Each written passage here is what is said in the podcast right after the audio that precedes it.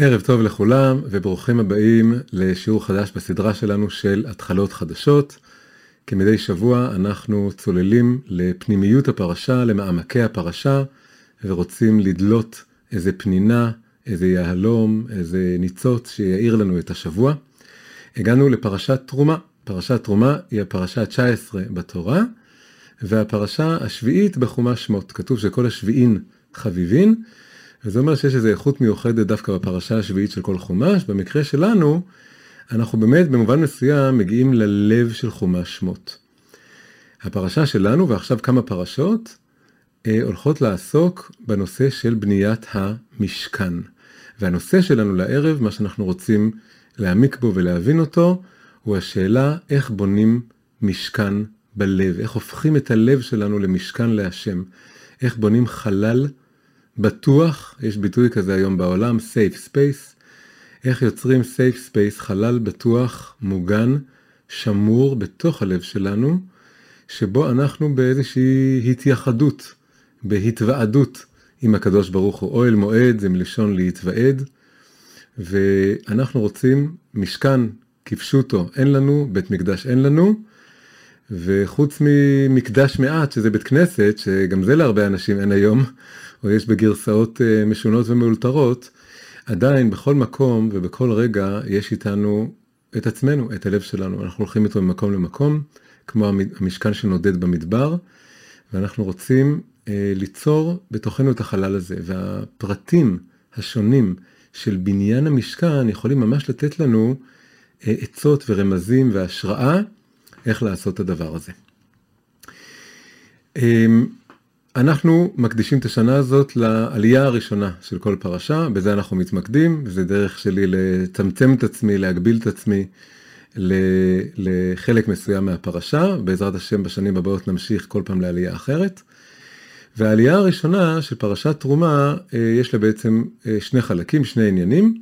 החלק הראשון שלה זה אה, קריאה כללית לכל עם ישראל לתרום מנדבת ליבם כל מיני דברים, זהב, כסף, נחושת, בדים, אורות, שמן, אבנים טובות, כל מיני דברים שנצרכים למשכן ולכלי המשכן. בניגוד לתרומה שקראנו אותה בשבת, של מחצית השקל שהיא שווה לכל איש ואיש, כאן מדובר על תרומה ייחודית, כל אחד מנדבת ליבו, כל אחד מביא לפי מי הוא ומה הוא והמעמד שלו וה, ומה שהוא רוצה, נדבת ליבו, ביטוי חשוב שמופיע בתחילת הפרשה.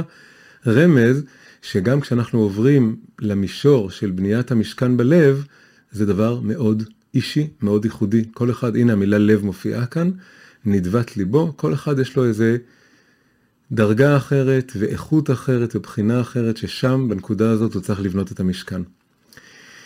בחצי השני של העלייה הראשונה, אנחנו, יש לנו את הפרטים של ארון הברית. ארון הברית. המידות שלו, הצורה שלו, גם זה מתואר לנו. הכפורת, שזה המכסה של ארון הברית, ארון העדות, כבר, אה, זה, זה כבר בשני, בעלייה השנייה, כן? אז אנחנו בעצם עוצרים באמצע, זה גם דבר משמעותי למה שנרצה להתבונן בו הערב. בין לבין, כסיכום להקדמה על התרומה הכללית ולפני הכניסה לפרטים של הארון, יש פסוק מאוד חשוב, מאוד יסודי, בהרבה מובנים אפשר לומר שהוא בעצם הפסוק שפותח ומכניס אותנו לכל הנושא. פסוק חשוב, מהדהד, עמוק, קצר ויפה, ועשו לי מקדש ושכנתי בתוכם.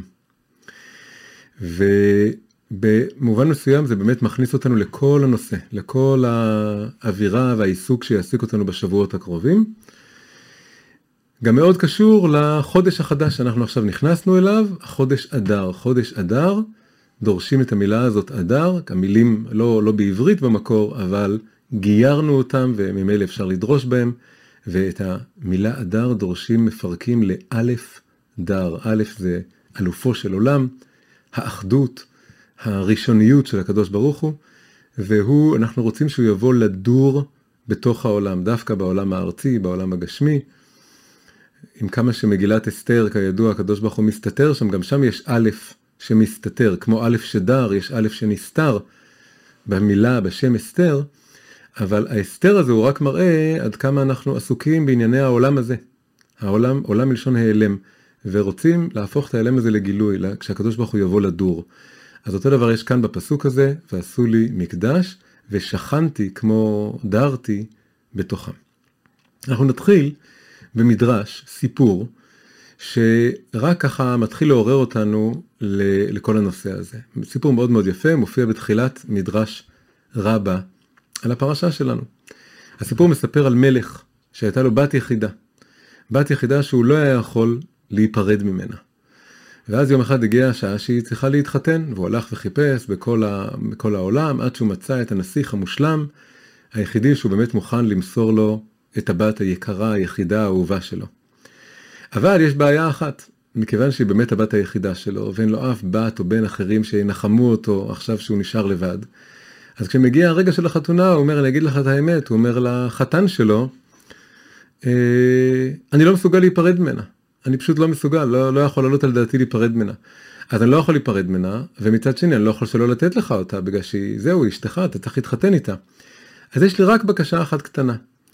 הבקשה היא שכל מקום שאתה הולך, קיטון אחד עשה לי שאדור אצלכם.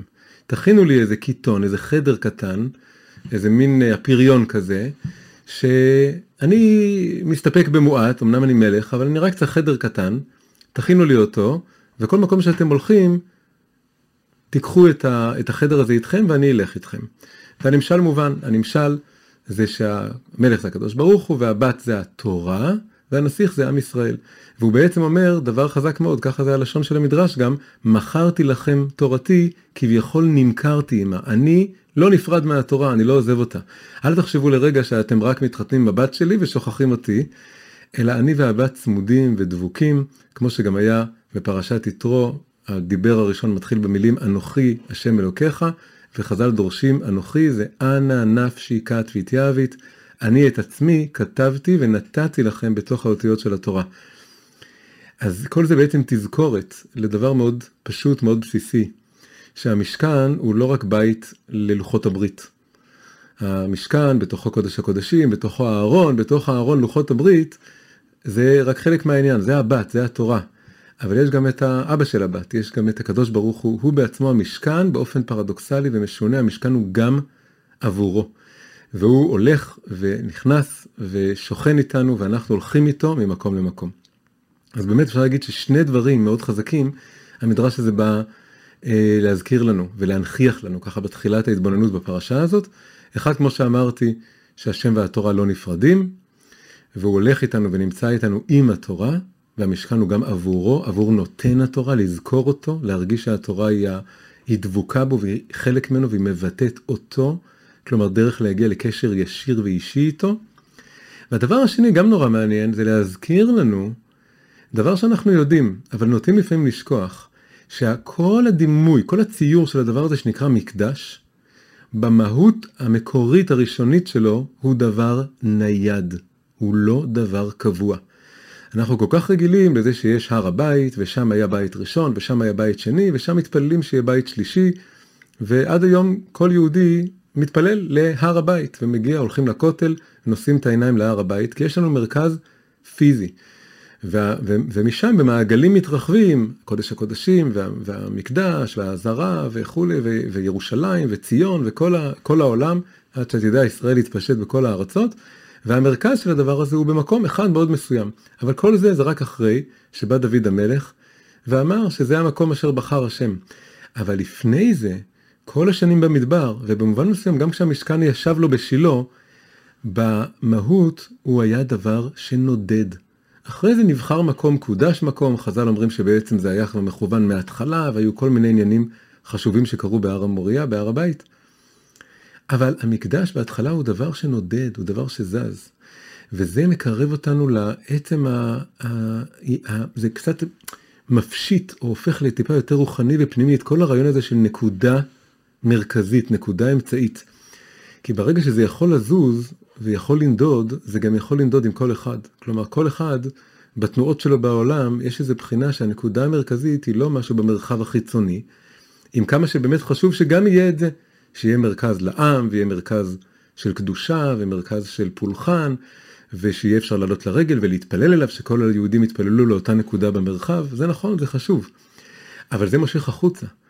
והנקודה שצריך למשוך פנימה היא לזכור שאותו מקדש לפני שהיה בית ראשון ושני היה משכן נודד. וגם זה הציור פה שהמלך אומר, הוא מדגיש את המילים האלה, כל מקום שאתה הולך, קיתון אחד עשה לי. כל מקום שאתה הולך, מדגיש את ההליכה ואת הנדודים. ברור שאתם הולכים, אתה והבת, מה, אני לא רוצה שתהיו כל היום בבית, אני רוצה שתסתובבו בעולם, אני רוצה שתלכו לטייל, אני רוצה שתעשו הרבה דברים, וזה נקודת מוצא שאתם הולכים, לכאורה הוא יכול להגיד, אני רוצה חדר בארמון החדש שלכם, הוא לא אמר את זה. הוא אמר, כל מקום שאתה הולך. אז זה ככה הנקודה הראשונה להתחיל אה, להיכנס אליה. עכשיו על הפסוק הזה, ועשו לי מקדש ושכנתי בתוכם, אז חז"ל דורשים שכל פעם שכתוב לי, הכוונה היא שזה לעולמי עולמים. יש משהו במילה הזאת לי, בזה שזה מוקדש אליו דווקא, והוא הקדוש ברוך הוא נצחי, שגם הסיפור הזה של המשכן צריך להיות נצחי. מה הכוונה? שזה מצווה נצחית, מצווה תמידית. מצווה שכל הזמן צריך לעשות אותה. כלומר שזה לא היה רק לבנות את אותו משכן אז במדבר באותה תקופה, אלא גם אחרי זה כשבנו את בתי המקדש זה גם היה המשך של אותו ציווי, המשיכו לקיים את הציווי הזה, עשו לי מקדש. אחרי זה שואלים אבל מה עושים כשאין מקדש, שאין בתי מקדש, כבר המון המון שנים אין בית מקדש. אז אומרים טוב אז באמת גם כשבונים בית כנסת והולכים לבית כנסת זה גם מקדש מעט, זה גם בחינה מסוימת של לקיים את הציווי של ועשו לי מקדש. אחרי זה גם אומרים שזה אולי גם על בתי מדרש, גם בבית מדרש, התורה נמצאת, השם נמצא, יושבים לומדים שם את דבר השם, גם בתי מדרש. מה לעשות שיש מצבים נוראים, והיו תקופות כאלה ורגעים כאלה, או מצבים שהאדם נמצא בהם, שאין לו גם לא בית כנסת ולא בית מדרש. אין לו את הדברים האלה, איך הוא יכול לקיים את הציווי של ועשו לי מקדש ושכנתי בתוך, בתוכם, כאשר לי זה לעולמי עולמים, אז הכוונה היא שזה צריך להיות בלב, ועל זה באמת באו ופרשו. שבתוכם זה בתוך כל אחד ואחד, או בתוך כל אחד ואחת מישראל. וזה כמובן רמוז בפסוק עצמו, הפסוק הוא הרי מפתיע, כי אנחנו מכירים את זה, דורשים את זה הרבה. היה מתבקש שיהיה כתוב ועשו לי מקדש ושכנתי בתוכו, אבל כתוב בתוכם. הדגש הוא שהמקדש הוא רק איזשהו אמצעי וכלי שבא לכוון או לעורר נוכחות שכינה בתוכנו פנימה. אז אנחנו רוצים אה, את הנקודה הזאת להבין. אה, יש דימוי שאני מאוד אוהב אותו, מי שמקבל את הפנינה היומית אז ראה אותו, של דימוי של עין הסערה. בכל סופה מעגלית, כמו הוריקן או טורנדו, יש בתוך הדבר הזה עין הסערה. אפשר לחפש תמונות של זה, זה מאוד מאוד יפה. הסערות יכולות להיות ענקיות ולהחריב ארצות וערים שלמות. אבל יש איזה פלא שבתוך הסערה הזאת יש בעיגול המרכזי, שבאמת נראה כמו עין, יש איזה שקט. כיוון שזה המרכז, הכל מסתובב סביב הדבר הזה, והנקודה המרכזית עצמה לא מסתובבת. אז יש איזה שקט, ותאורטית, אם אדם נמצא בלב הסערה, הוא לא יקרה לו שום דבר. הסערה רק מטלטלת את כל מי שנמצא במקום ההיקפי, לא במקום המרכזי. הדימוי הזה של עין הסערה, דווקא עין, רומז לי איזה רעיון נורא יפה, שאיך מתחברים לבחינה כזאת, לנקודה כזאת בנפש של עין הסערה, על ידי זה שנושאים את העיניים, איזה עין פנימית, איזה מבט פנימי, איזה ריכוז, אל הקדוש ברוך הוא. מי זה הקדוש ברוך הוא? הוא זה שעושה את הסערה, הוא שלח את הסערה. החיים מלאים שערות, יש שערות בחוץ, ויש שערות בפנים, ולפעמים הסערות האלה מאוד מאוד מטלטלות אותנו, ומאיימות לשבור אותנו. ואנחנו חייבים באותה נקודה להיאחז במשהו שהוא מעל וכל הסערות האלה. ולצאת מהסערה אי אפשר, כי אנחנו בתוכה. אז מה אנחנו יכולים לעשות? אנחנו יכולים לפקוח את עין הסערה, להתחבר לנקודה, דווקא בלב, באמצע, בנקודה האמצעית, ששם אנחנו באיזה, כמו שאמרתי, זה מרחב מוגן, איזה משכן. אנחנו נושאים את העיניים למעלה, כמו שכתוב שהקדוש ברוך הוא עיניו בארץ ישראל מראשית השנה ועד אחרית השנה, ארץ ישראל נקרא ציון, בעיקר בית המקדש, פנימיות בית המקדש נקרא ציון. אז אותו דבר אנחנו צריכים איזה נקודת ציון או נקודת ציון, איזה נקודה בתוך הלב, שאנחנו משיבים לו מבט עין בעין, תראו. אנחנו גם כן מסתכלים עליו, והקשר הזה של עין בעין נותן איזשהו שקט. כמובן זה גם מתחבר לכל הדימוי של שני הקרובים שמסתכלים אחד על השני. הוא מסתכל על ארץ ישראל, על ציון, כולל ציון במובן הרוחני, שזה הנקודת ציון בתוכנו, וגם הנקודת ציון בתוכנו צריכה להסתכל בו. כשאנחנו בעין הזאת, במבט הזה, אז אנחנו בעין הסערה. ואנחנו יכולים, וזה עבודה, באמת עבודה, לבנות חלל שבתוכו אנחנו לא, קוראים לזה בחב"ד אונית פיילוס, לא מתפעלים. להתפעל במובן הפשוט של המילה, שאני הופך מפועל למתפעל, העולם פועל עליי ואני מיטלטל, נידף, נשאב ברוח. אני חייב ליצור איזה מרחב ששם אני לא מתפעל, שם אני מתבונן, ושם אני מחובר, ושם אני חושב, משם באות ההחלטות הטובות, משם בא המבט השפוי, המבט הפיקח. בוודאי ובוודאי מדובר בסערה פנימית, שבתוכי אני מרגיש שמשהו משתולל וסוער ואני לא מצליח אה, להבין מה קורה, אם יש לי חדר כזה, כמו אותו מלך שאמר תעשו לי קיטון, אני יכול להתכנס אליו, והסערה ממשיכה להשתולל. אבל יש לי ש... חדר שקט שבו הסערה היא רק מכה על החלונות, היא לא נכנסת, משם אני יכול להתחיל לפעול בצורה טובה. אז זה מה שאנחנו רוצים uh, להתבונן ולהבין כאן. לפני שאנחנו נכנסים, צוללים לזה, אז רק נגיד משהו על השם של הפרשה. הוא גם מוסיף כאן איזה מבט, איזה היבט.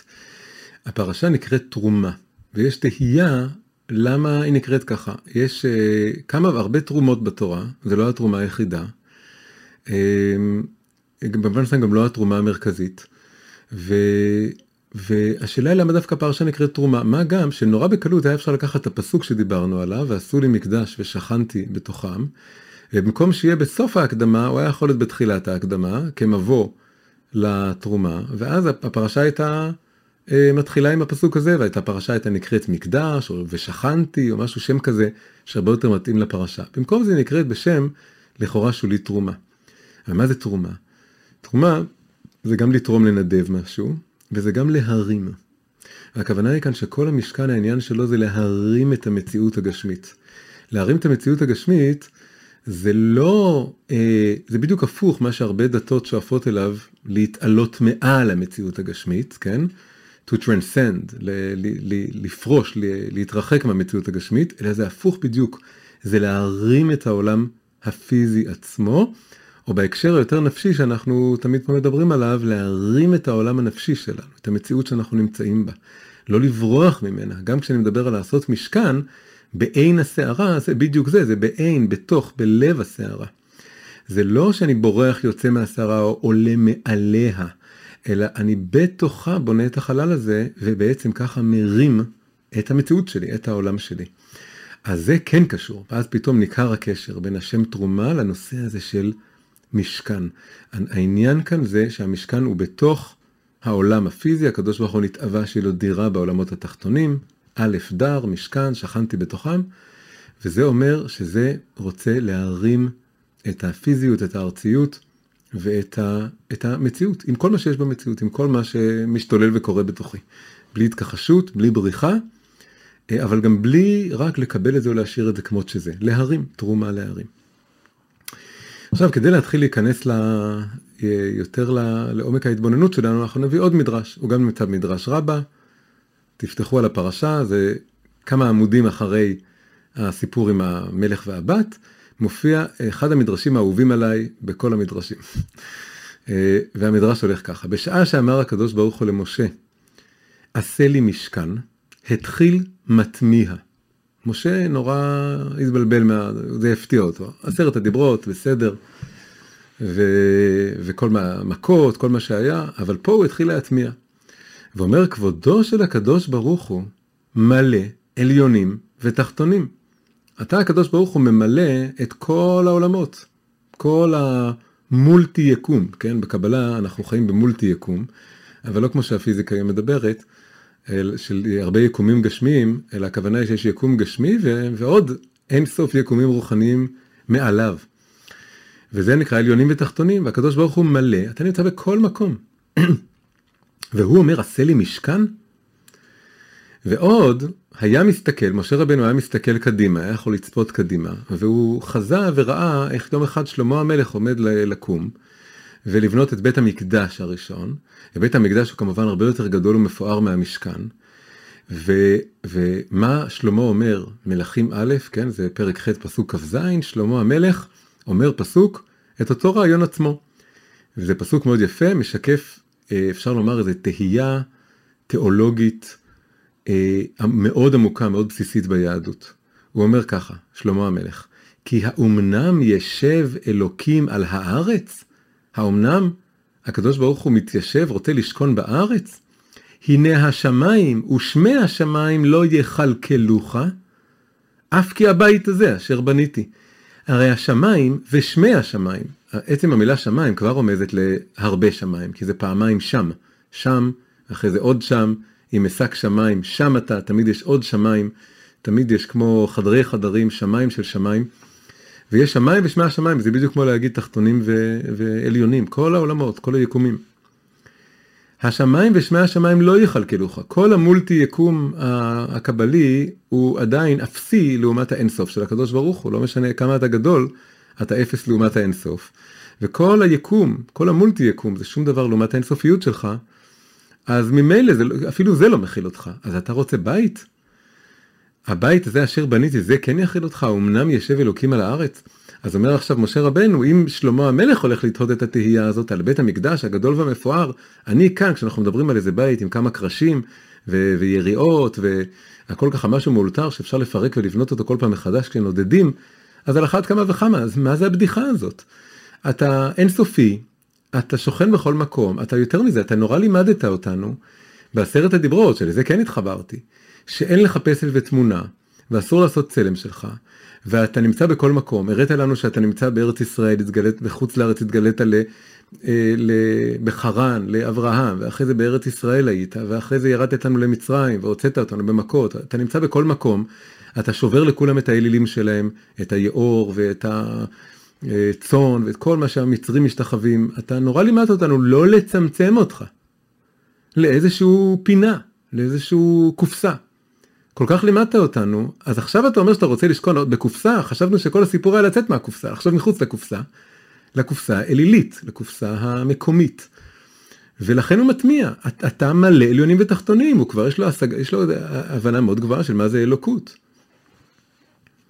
איך זה הולך ביחד? וחז"ל אומרים את זה, זה כל כך חזק, כל כך מונח, שאלה שגם היום המון אנשים ככה תוהים על היהדות, מה הסיפור הזה, הקדוש ברוך הוא כזה גדול, מה הוא צריך את כל הדברים הקטנים האלה? ואז הקדוש ברוך הוא אומר לו תשובה מאוד מאוד חזקה. הוא אומר לו ככה, הוא אומר לו, לא כשם שאתה סבור, כך אני סבור. אני יודע שככה אתה חושב, וזו סברה מאוד יפה, ואני שמח שבאמת יצאתם מהאלילות שאבות אבותיכם, מהדור שלפני אברהם, הייתם שקועים בה. ותמיד יש פיתוי לחזור אליה. אני מאוד שמח שיצאת מזה, ואתה עכשיו, יש לך הבנה יותר גבוהה שלי. ההבנה היותר גבוהה זה שאני, אין לי גבול, ואי אפשר לצמצם אותי, ואני נמצא בכל מקום, בשווה וכולי וכולי. אבל אם אתה חושב שזה פסגת השגת האלוקות, אז אתה עוד פעם חוזר על אותה טעות. הטעות הקודמת הייתה שאני נמצא רק באיזה מקום אחד, רק במצרים, או רק בישראל, או רק בפסל הזה, או רק בעץ הזה. ובאמת זה נכון, אני, אני לא נמצא בכל המקומות האלה. אבל עכשיו אתה חושב שאני נמצא בכל מקום בשווה, או אני חייב להיות באיזה משהו אדיש כזה וניטרלי, שנמצא בכל עבר ולא אכפת לו בכלל משום פרט במציאות. אבל יש משהו בזה שאם הקדוש ברוך הוא נמצא רק בכל מקום, כן, וזה ביטוי שצריך רגע לחשוב עליו, אם הוא נמצא רק בכל מקום, אז הוא לא נמצא בשום מקום ספציפי. זה, באנגלית אפשר להגיד, If he's everywhere, then he's nowhere in particular. אם הוא נמצא בכל מקום בשווה, אז הכל שווה כזה, והכל אדיש, והכל כזה בעצם רק מין רעיון פילוסופי, פנתאיסטי קוראים לזה לפעמים, כן, משהו שהוא כזה, ואז גם הדיבור עליו נהיה משהו מאוד מרוחק וגדול כזה. אבל כדי שהוא באמת יהיה בכל מקום, אתה, לך עם המשפט הזה, אתה רוצה שהוא יהיה באמת בכל מקום?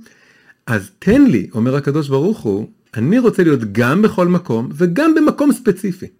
מקום ספציפי זה אומר לשכון בנקודה מרכזית פנימית. ורק אז אפשר באמת להתייחס אליי ולקחת אותי ברצינות. יש משהו בריחה כשאתה הולך על הסברה שלך שהשם הוא כזה אינסופי, אז לא שייך לעשות לו בית. מה פתאום בית? תסתכלו, תתפללו, מלטב על השמיים, שמי השמיים, ותחשבו שגם זה אה, שום דבר, לא מכלכל אותו וכולי וכולי. אני יודע, אבל זה לא, לא ייצור קשר בינינו. אני רוצה, כמו המלך שאמר, אני רוצה קיטון. אני נמצא בכל מקום, אני גם רוצה את הקיטון הזה. למה? כי אני רוצה באמת להיות איתך, אני רוצה קשר. אם אתה מדבר שאני נמצא בכל מקום, יש בזה מין הסיסמה, מין הבריחה, מין הדיבור המופשט והגבוה. אני סבור, אני כבר צעד אחד קדימה לפניך. אתה הגעת, טיפסת, טיפסת, הגעת למסקנה שיש אלוקות אינסופית כזאת, יפה, מעל הכל, שכל האלילים הם כל כך לא מתחילים להתקרב אליה. אבל עכשיו יש עוד צעד לעשות. העוד צעד לעשות זה שאני יכול להיות גם בכל מקום וגם במקום מסוים. מקום נייד, מקום שדורש גם לשכון בתוכם, לא רק את המקדש ולשכון בתוכו. הוא מקום שהכל בא לעורר שבעצם בכל אחד ימצא בתוכו את הנקודה האמצעית הזאת. ולא רק יגיד כן השם זה כמו אחד שאומר כן הכל לטובה כן השם כל מה שהשם עושה כן הכל יהיה בסדר אבל אם הוא לא, אם הדיבור הזה לא נובע מהנקודה הפנימית שלו, מאיזה משכן ספציפי מאוד בנקודה האמצעית שלו, המיוחדת שלו, כל הדיבור הזה הוא מין אה, פורח כזה, זה מין אה, אמירות דתיות כאלה, רוחניות פורחות. לכן הוא אומר לו, לא כשם שאתה סבור, כך אני סבור. כן, זה סברה יפה, אבל יש לי עוד סברה, צעד אחד קדימה, שנראה לך כמו אחורה, אבל זה לא אחורה, זה קדימה. אחורה זה שתבוא ותגיד, אני נמצא רק במשכן ולא נמצא בשום מקום. לא, אנחנו לא הולכים אחורה לשם. אנחנו אומרים, נכון, אני באמת נמצא בכל מקום, וגם אני רוצה את הצמצום הזה, את הספציפיות הזאת. כי הספציפיות הזאת דורשת מכם להתרכז סביב משהו, ולה, ולקחת אותי ברצינות כמשהו נוכח. כמשהו שהוא פה, הוא לא שם ושם ושם, שמיים, שמי השמיים. כל הדבר הזה. הוא נמצא פה, הוא נמצא בארץ, כן? האומנם, האומנם ישב אלוקים על הארץ, כמו ששלמה אומר בתמיהה, וכאן בעצם צריך לומר ב, ב, ב, בניחותא, בצורה חיובית. אז המשפט השלם שהקדוש ברוך הוא אומר זה ככה.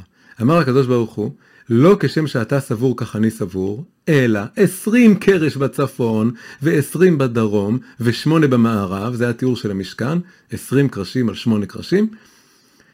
ואז הוא מוסיף עוד משפט, והוא אומר, ולא עוד, אלא שארד ואצמצם שכינתי בתוך אמה על אמה.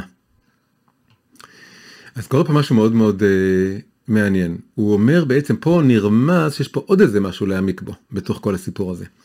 הוא אומר, לא כשם שאתה סבור כך אני סבור, אלא אני רוצה, כמו שאמרתי לך, עם כל הפרטים האלה, 20 קרשים בצפון, 20 קרשים בדרום, 8 קרשים במערב, כל קרש אמה וחצי, זה יוצא בסוף מבנה של בפנים 20, 30 אה, אמה על 10 אמה. זה מה שאני רוצה. אבל אז הוא מוסיף עוד משפט שהוא בכלל לא מובן מאליו, ויש כמה פירושים אליו, ולא, אה, אה, ולא עוד, אלא שארד ואצמצם שכינתי בתוך אמה על אמה. אז זה נורא מעניין אז קודם כל מה שיוצא לנו מכאן סתם כשנבין את ה... אנחנו יש פה בעצם מדרג. הוא רומז לאיזשהו מדרג המדרג הולך ככה המדרג הולך שקודם כל יש משכן של 20 על 8 קרשים באמות זה יוצא 30 על 10 זה מלבן כזה. אחרי זה בתוך הדבר הזה כמובן יש את קודש הקודשים קודש הקודשים זה ריבוע של 10 אמות על 10 אמות. אחרי זה בשלב השני זה הופך להיות הארון הארון הוא הרבה יותר קטן, הוא שתיים וחצי אמות על אמה וחצי ועוד אמה וחצי גובה, זה כבר משהו קטן, וזה גם משהו פלאי כזה, כי הרי עשו מדידות כאלה, כן, היה נס כזה בתוך קודש הקודשים שהארון לא תפס מקום. שמו אותו, יש לו נפח, יש לו גודל מאוד ספציפי, אבל כשמדדו מהארון לקירות, אז היה נראה שהוא בכלל לא נמצא שם. אז, אבל זה עוד צמצום אחד, ובסוף הוא אומר לו, ובתוך כל הדבר הזה אני רוצה לשכון בתוך אמה על אמה, משהו עוד יותר ספציפי, עוד יותר קטן, שלא ברור מהו בדיוק. מה זה האמה על אמה הזה, תכף נדבר על זה. וכנראה בתוך הדבר הזה אולי אפשר להוסיף שיש אפילו עוד איזה, איזה נקודה, נקודה זה כבר אפס מקום, כן? באמת נקודה, כי הכל בסוף זה עניין זה להגיע לאיזה נקודה, כמו שאמרתי, נקודת ציון. אז יש פה מדרג של חמישה שלבים, אפשר אולי לעשות מזה איזה מבנה, איזה התבוננות, אבל כרגע אנחנו רק רוצים, לה... העובדה שהמדרש אומר לנו, תעשה לי את הדבר הזה ולא עוד אלא שאצמצם שכינתי, אז, אה, אז הוא רומז שיש פה איזה כניסה וצריכים לתהות על הביטוי הזה אמה על אמה. אז תכף ניכנס לזה, אבל לפני זה אני רוצה רגע שנשתהה על הביטוי אצמצם שכינתי. כי הביטוי הזה שנמצא כאן במדרש, הוא ביטוי שבקבלה הוא נהיה מאוד מאוד מרכזי וחשוב. המילה כמובן צמצום. היסוד, הפתיחה של כל קבלת הארי, החידוש, אחד החידושים הגדולים של הארי, אם כי זה, כמו הרבה דברים אצל הארי, זה כבר רמוז בזוהר, יש לזה יסוד, אה, אבל הארי פיתח את זה, הסביר את זה בצורה, כמו כל הדברים, מאוד עמוקה ומפורטת, זה הרעיון של הצמצום. אבל צריך להבדיל כאן בין שני צמצומים, אם רוצים להבין את הדבר הזה טוב, צריך להבין שיש כאן בעצם שני צמצומים שונים, וצריך להבין איך זה אצל הקדוש ברוך הוא ואיך זה אחרי זה אצלנו, וזה מוביל אותנו לנקודה של מה זה אומר לבנות משכן בלב. אז מה זה שני הצמצומים? אצל הקדוש ברוך הוא הצמצום הראשון זה לא כמו שאני מדמיין את המילה צמצום, מילה צמצום אני חושב על ריכוז או דחיסה של משהו, אבל, או הקטנה של משהו. אבל צמצום אצל הקדוש ברוך הוא, הצמצום הראשון הוא צמצום שהוא מסלק את האור לצדדים, הוא יוצר חלל פנוי. זה יצירה של חלל. זה מקביל בדיוק אצלנו, זה הפעולה הראשונה גם אצלנו. הפעולה הראשונה היא ליצור, כמו שתיארתי מקודם, איזשהו חלל בלב.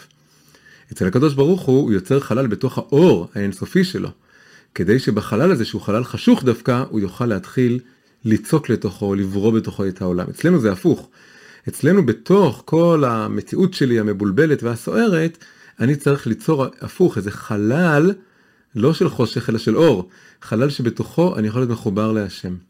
אז הצמצום הראשון הוא צמצום של סילוק לצדדים ופתיחה ויצירה של איזשהו חלל בתוכי. זה כמו ליצור משכן, ובתוכו קודש קודשים, ובתוכו ארון, ובארון הזה אפשר לשים תורה. אחרי זה הצמצום השני, שמה שאומר הצמצם שכינתי, זה באמת צמצום של ריכוז. בתיאור של הארי של בריאת העולם יש את היצירה של החלל, ואז הוא מכניס קו של אור, או קו או חוט, ככה זה מתואר של אור, מאוד מרוכז, מצומצם במובן הפשוט יותר של המילה, מרוכז ומכניס אותו לתוך החלל הזה. אצלנו זה אומר שאחרי שיוצרים חלל כזה, אז אפשר להתחיל להחדיר לתוכו איזושהי נוכחות אלוקית גלויה, איזשהו דיבור אלוקי, או דיבור עם הקדוש ברוך הוא. בציור של המשכן, זה שאחרי שיש את המשכן ואת קודש הקודשים ואת הארון, שמים בתוכו תורה, שמים את, את, את לוחות הברית. את עשרת הדיברות. ולוחות הברית או העדות, שמים את זה בתוך ארון העדות, וזה כאן ה... לפחות פירוש אחד למה זה הצמצם שכינתי. שאני, קודם יש ליצור חלל, חלל שנקי ממחשבות מבולבלות, סוערות, ארציות, מפוזרות, ואז אפשר לעשות את הצמצום השני של עכשיו להחדיר, למלא אותו במילים של תורה, להכניס תורה, לשים תורה בתוך הארון. למלא במילים של תורה, בלימוד תורה, בחשיבה של תורה, בשפה של תורה, וזה יוצר איזושהי בהירות ושלמות כאן בתוך כל, ה, בתוך כל ה, ה, המצב הזה. אחד התיאורים היפים של הרב גינזבורג לשתי התנועות האלה, שתי הפעולות האלה, זה שהיצירה של החלל זה בעצם, זה אמונה. אמונה זה לא משהו שאני יכול להצביע עליו, שאני אוחז בו, מבין אותו. אמונה זה פשוט באיזשהו מקום היעדר כל המחשבות שהן לא אמונה. מחשבות שהן מבלבלות ומפזרות אותי, אני יוצר חלל, החלל הזה הוא בכלל נותן מקום לקדוש ברוך הוא, זה בעצם אמונה, שאני נותן לו איזשהו מקום להיות בתוכי. ואז למלא את זה באור של תורה, בחיבור לקדוש ברוך הוא, זה נקרא ביטחון. ביטחון או תקווה, יש משהו יפה שביטחון ותקווה זה הולך עם המילים חוט וקו, בתוך המילה ביטחון יש באמצע חוט, ובתוך המילה תקווה יש באמצע קו, זה בדיוק שתי המילים לקו הזה. עכשיו אנחנו מגיעים אל האמה, אל אה, אמה על אמה, שבעצם מה שתכף נראה מכאן זה מוסיף לנו איזשהו שלב שלישי, ואז הציור נהיה מאוד מאוד יפה, מאוד חזק, ללכת איתו מעבר לדיבור הכללי שעד עכשיו היה לנו, שרוצים משכן ורוצים מפגש ורוצים אה, נקודה בלב שמחוברת. ברגע שאנחנו מוסיפים את הבחינה הזאת, משהו מאוד יפה ככה שלם מצטייר לנו. אמרנו בסוף המדרש, הקדוש ברוך הוא אחרי שהוא גמר לענות למשה, הוא אומר לו ולא עוד אלא שאצמצם שכינתי, הצמצום השני, שזה של הריכוז, של הקו, בתוך אמה על אמה. מה הכוונה? מה זה אמה על אמה? שתי דעות, יש שני פירושים שונים. פירוש אחד, זה שזה הרווח שבין הכרובים שעל הכפורת. הכפורת, שהיא לא נמצאת בראשון, היא נמצאת בשני, הם מגיעים אליה מיד אחרי התיאור של הארון, היא מכסה זהב גדול עם שני כרובים, ובחלל, ברווח ביניהם, יש שם איזשהו חלל, יש ביניהם יותר מהעלמה, אבל יש שם איזשהו חלל לא נראה, אי אפשר לשים עליו את האצבע, שנקרא אמה על אמה. בחלל בין הכרובים. כמו איזה מין אה, בחלל שבין שני אנשים, במבט שביניהם, בתקשורת הלא מילולית, ה, ה, שאי אפשר בדיוק להבין אותה ולהגדיר אותה, שהיא לא פה והיא לא פה, אבל היא באמצע, שם, משם בקע הדיבור האלוקי. אז זה, שם זה השכינה שורה, לפי הדעה הראשונה, זה המעלמה. ברווח שבין הקרובים שעל הכפורת. מה הדעה השנייה? הדעה השנייה זה שמה עוד היה המעלמה שם? כל אחד מלוחות הברית. לוחות הברית כידוע זה לא כמו שהנוצרים ציירו עם הגבעות האלה, אלא זה קוביות. וזה קוביות של אמה על אמה על אמה, כל אחד זה אמה על אמה. אז, אז לפי הפירוש השני, איפה השכינה שורה? היא שורה לא למעלה שם בכפורת, ברווח בין הקרובים, אלא בתורה עצמה, בעצם פעמיים, גם בלוח הימני של החמש הדיברות הראשונו, הראשונים, אה, וגם ב... אני חושב על הזכר ונקבה, תמיד מבלבל אותי. אה, וגם ב, ב, בלוח השני של חמשת הדיברות השניים. אז שתי דעות. מה העומק של הסיפור כאן? מה המחלוקת כאן? השאלה אם זה נמצא בלוחות, שזה המעלמה בתוך הארון, או שזה נמצא ברווח שבין הקרובים מעל הארון. אז זה מתחבר למחלוקת מאוד יסודית ועמוקה על מה זה בכלל הכפורת והיחס שלה ללוחות הברית. הכפורת, כמו שאמרנו, זה מעביר אותנו קצת מחוץ לתחום שלנו של הראשון, אבל יש פה איזה השקה, כן? כמו שאני מדבר על השקה בין תחילת הפרשה לפרשה הקודמת, יש פה גם השקה אל החלק השני, לעלייה השנייה. יש מחלוקת מאוד בסיסית בין הרמב"ן לרש"י, על מה הסיפור של הכפורת. לפי הרמב"ן, הכפורת היא חלק מהארון. היא חלק מהארון, אין לה איזה חשיבות בפני עצמה מיוחדת. היא יפה והיא הכל ויש לה חוקים עם הכרובים, אבל היא חלק מהארון והנפקא מינה אצלו, איך ש... מה זה אומר אצלו זה שהיה צריך קודם לבנות את הארון ואת הכפורת ורק אז לשים את הלוחות בתוך הארון ולכסות. רש"י אומר לא לא לא מה פתאום הארון והכפורת זה שני דברים שונים לגמרי. אתה בונה את הארון, אתה שם בתוכו את לוחות הברית, ואז אתה עובר למשימה חדשה, מטלה חדשה, עניין חדש, לכן זה עוברים מהראשון לשני, לבנות את הכפורת. מה בעצם עומק המחלוקת שלהם? עומק המחלוקת זה איפה השם מתגלה, בדיוק כמו שתי הדעות שלנו, על מה הכוונה כאן אמה על אמה. לפי הרמב"ן, שהכפורת זה רק מכסה, אז השכינה נמצאת בתורה. בתורה, שם השם מתגלה, שם פוגשים אותו, שם מדברים איתו, שם הוא מתוועד איתנו. כשהוא אמר למשה, לא עוד, שארד ואצמצם שכינתי לתוך אמה על אמה, הוא התכוון לעשרת הדיברות, ללוחות הברית, ובהרחבה לכל התורה כולה. זה, שם אתה רוצה לדעת איפה יש גילוי שכינה, איפה פוגשים את הקדוש ברוך הוא, זה בתורה. והכפורת זה, זה חלק מהארון שצריך לעטוף את התורה מכל הכיוונים, גם מלמעלה, אז אתה צריך להכין מכסה. והקרובים, סיפור. אבל רש"י אומר משהו אחר, רש"י אומר, התורה היא דבר אחד, ובשבילה יש את הארון, והכפורת היא עוד דבר, עוד בחינה, עוד עניין. יש גילוי שכינה בפני עצמו, בלי קשר לתורה, מעל התורה, שהכפורת מסמלת אותו, מייצגת אותו. מפגש אינטימי אישי, פנים בפנים, עין בעין, לא מילולי, מעל התורה. שהכפורת זה מה שהיא מסמלת, והיא לכן היא מצווה ועניין ומהות בפני עצמה. ו, ושם, יש שם מילים, הקדוש ברוך הוא מתגלה ומדבר שם, אבל זה דיבור אחר, שהוא מתחיל לא מהתורה, הוא מעל התורה, הוא בנוסף לתורה. אז זה בדיוק שתי הדעות שהיה לנו כאן, זה בעצם השאלה איפה, איפה השכינה מתגלה. מה יוצא מכל הדבר הזה עבורנו? יוצא שבעצם אנחנו מקבלים כאן איזשהו מהלך של שלושה שלבים שממש אפשר לתרגם אותו פנימה, והוא אה, מתווה לנו איזושהי אה, הסתכלות חזקה על איך אפשר לבנות משכן בתוכנו, מה זה אומר לבנות משכן בתוכנו. אז שני השלבים הראשונים אמרנו, ועכשיו נוסף לנו שלישי. השלב הראשון זה ליצור את המשכן, ובתוכו קודש הקודשים, ובתוכו איזה פילוס הדרגתי, של להתמקד ולהצטמצם עד שאני מוצא את הנקודה שלי, נדבת ליבו, כמו שנאמר בתחילת הפרשה. המקום שבו אני מרגיש שיש איזו פתיחה ורצון, מה זה נדבה? שזה מתנדב לי, שזה פתוח לי שם.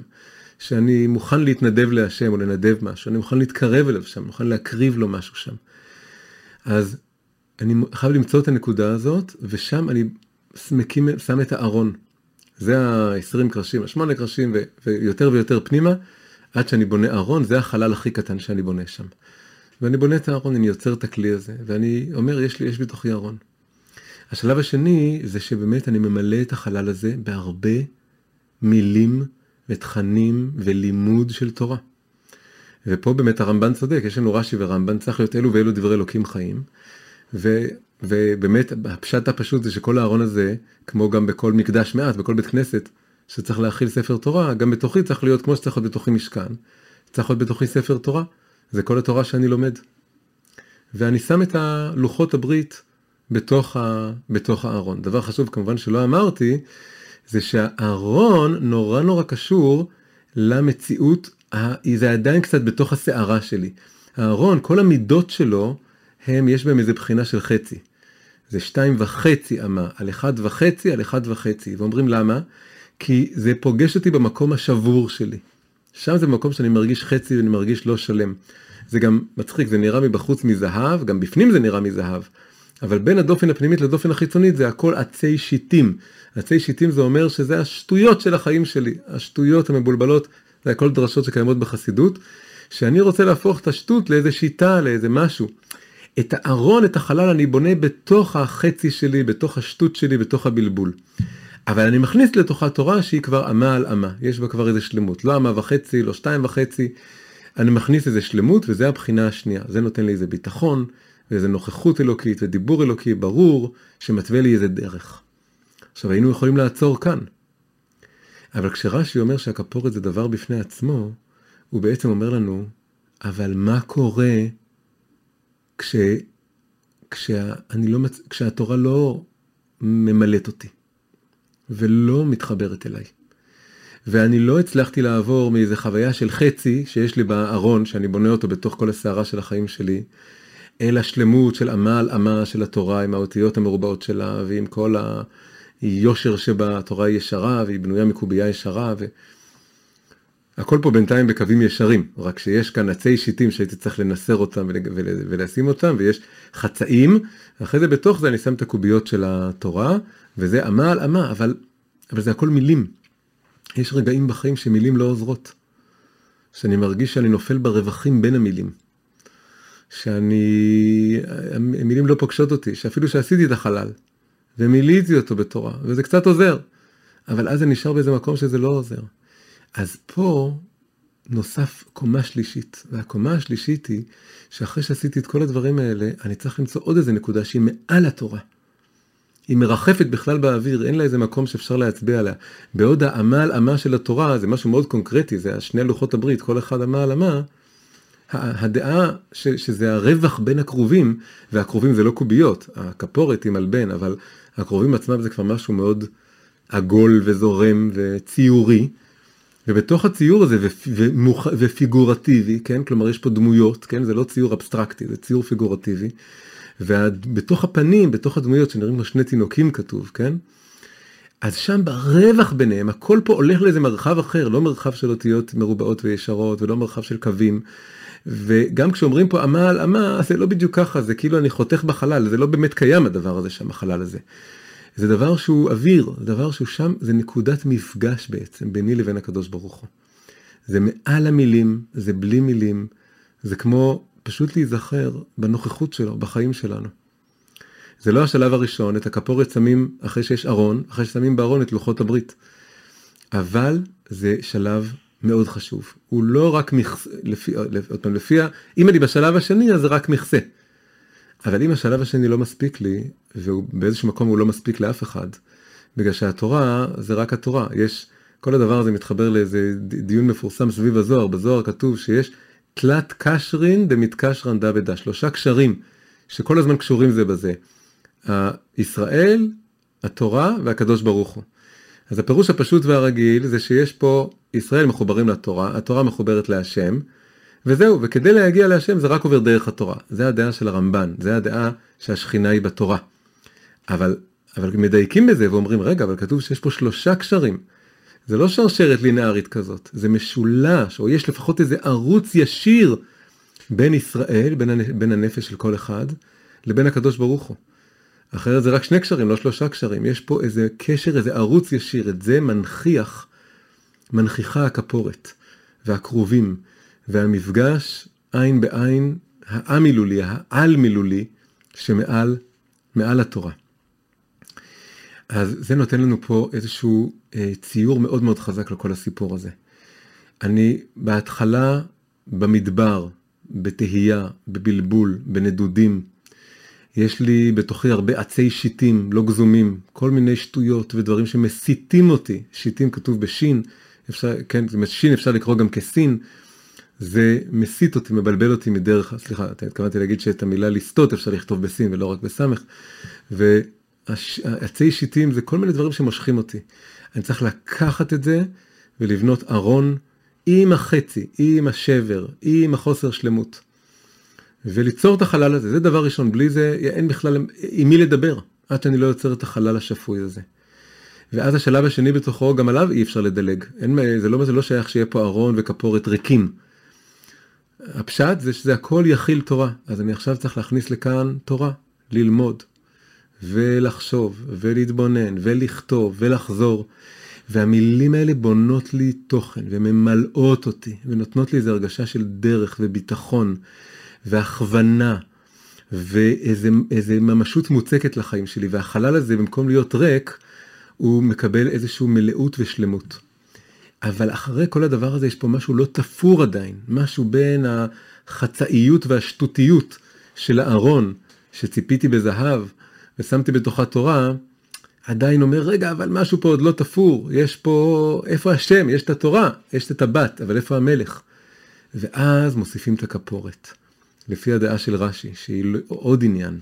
הם מניחים אותה, יוצרים חלל חדש מעל כל הדבר הזה, שזה פשוט להיזכר שהשם איתי, גם אם התורה לא מובנת לי, וגם אם התורה לא עוזרת לי, וגם אם התורה לא עונה לי על שאלות נורא ספציפיות שיש לי כרגע, זה בעצם מקום של תשובה, של תפילה, של חיבור ישיר לשוב להשם.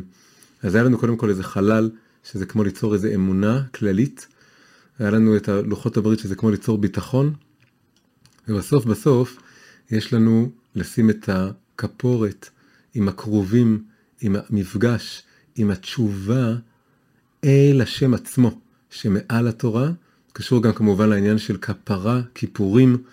זה מקום שמכפר, מה זה לכפר? לנקות, לטהר, לזקק באמת את הנקודה הכי הכי אה, הכי עמוקה שבתוכנו. אז זה בעצם המבנה ש, שנוצר לנו כאן, החלל ומילוי החלל, ואז שכל הדברים לפעמים גם לא עוזרים, אין מה לעשות, צריך פשוט לשאת את העיניים למעלה, ובתוך החלל הזה פתאום יכול לבקוע איזה דיבור חדש, איזה נוכחות חדשה. ו...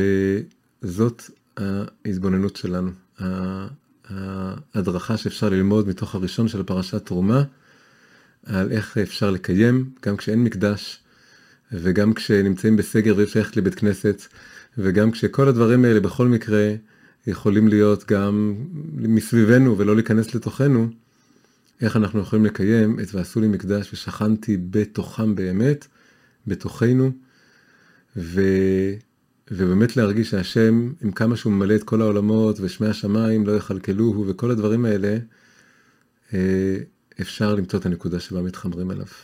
אז עד כאן שיעורנו להשבוע.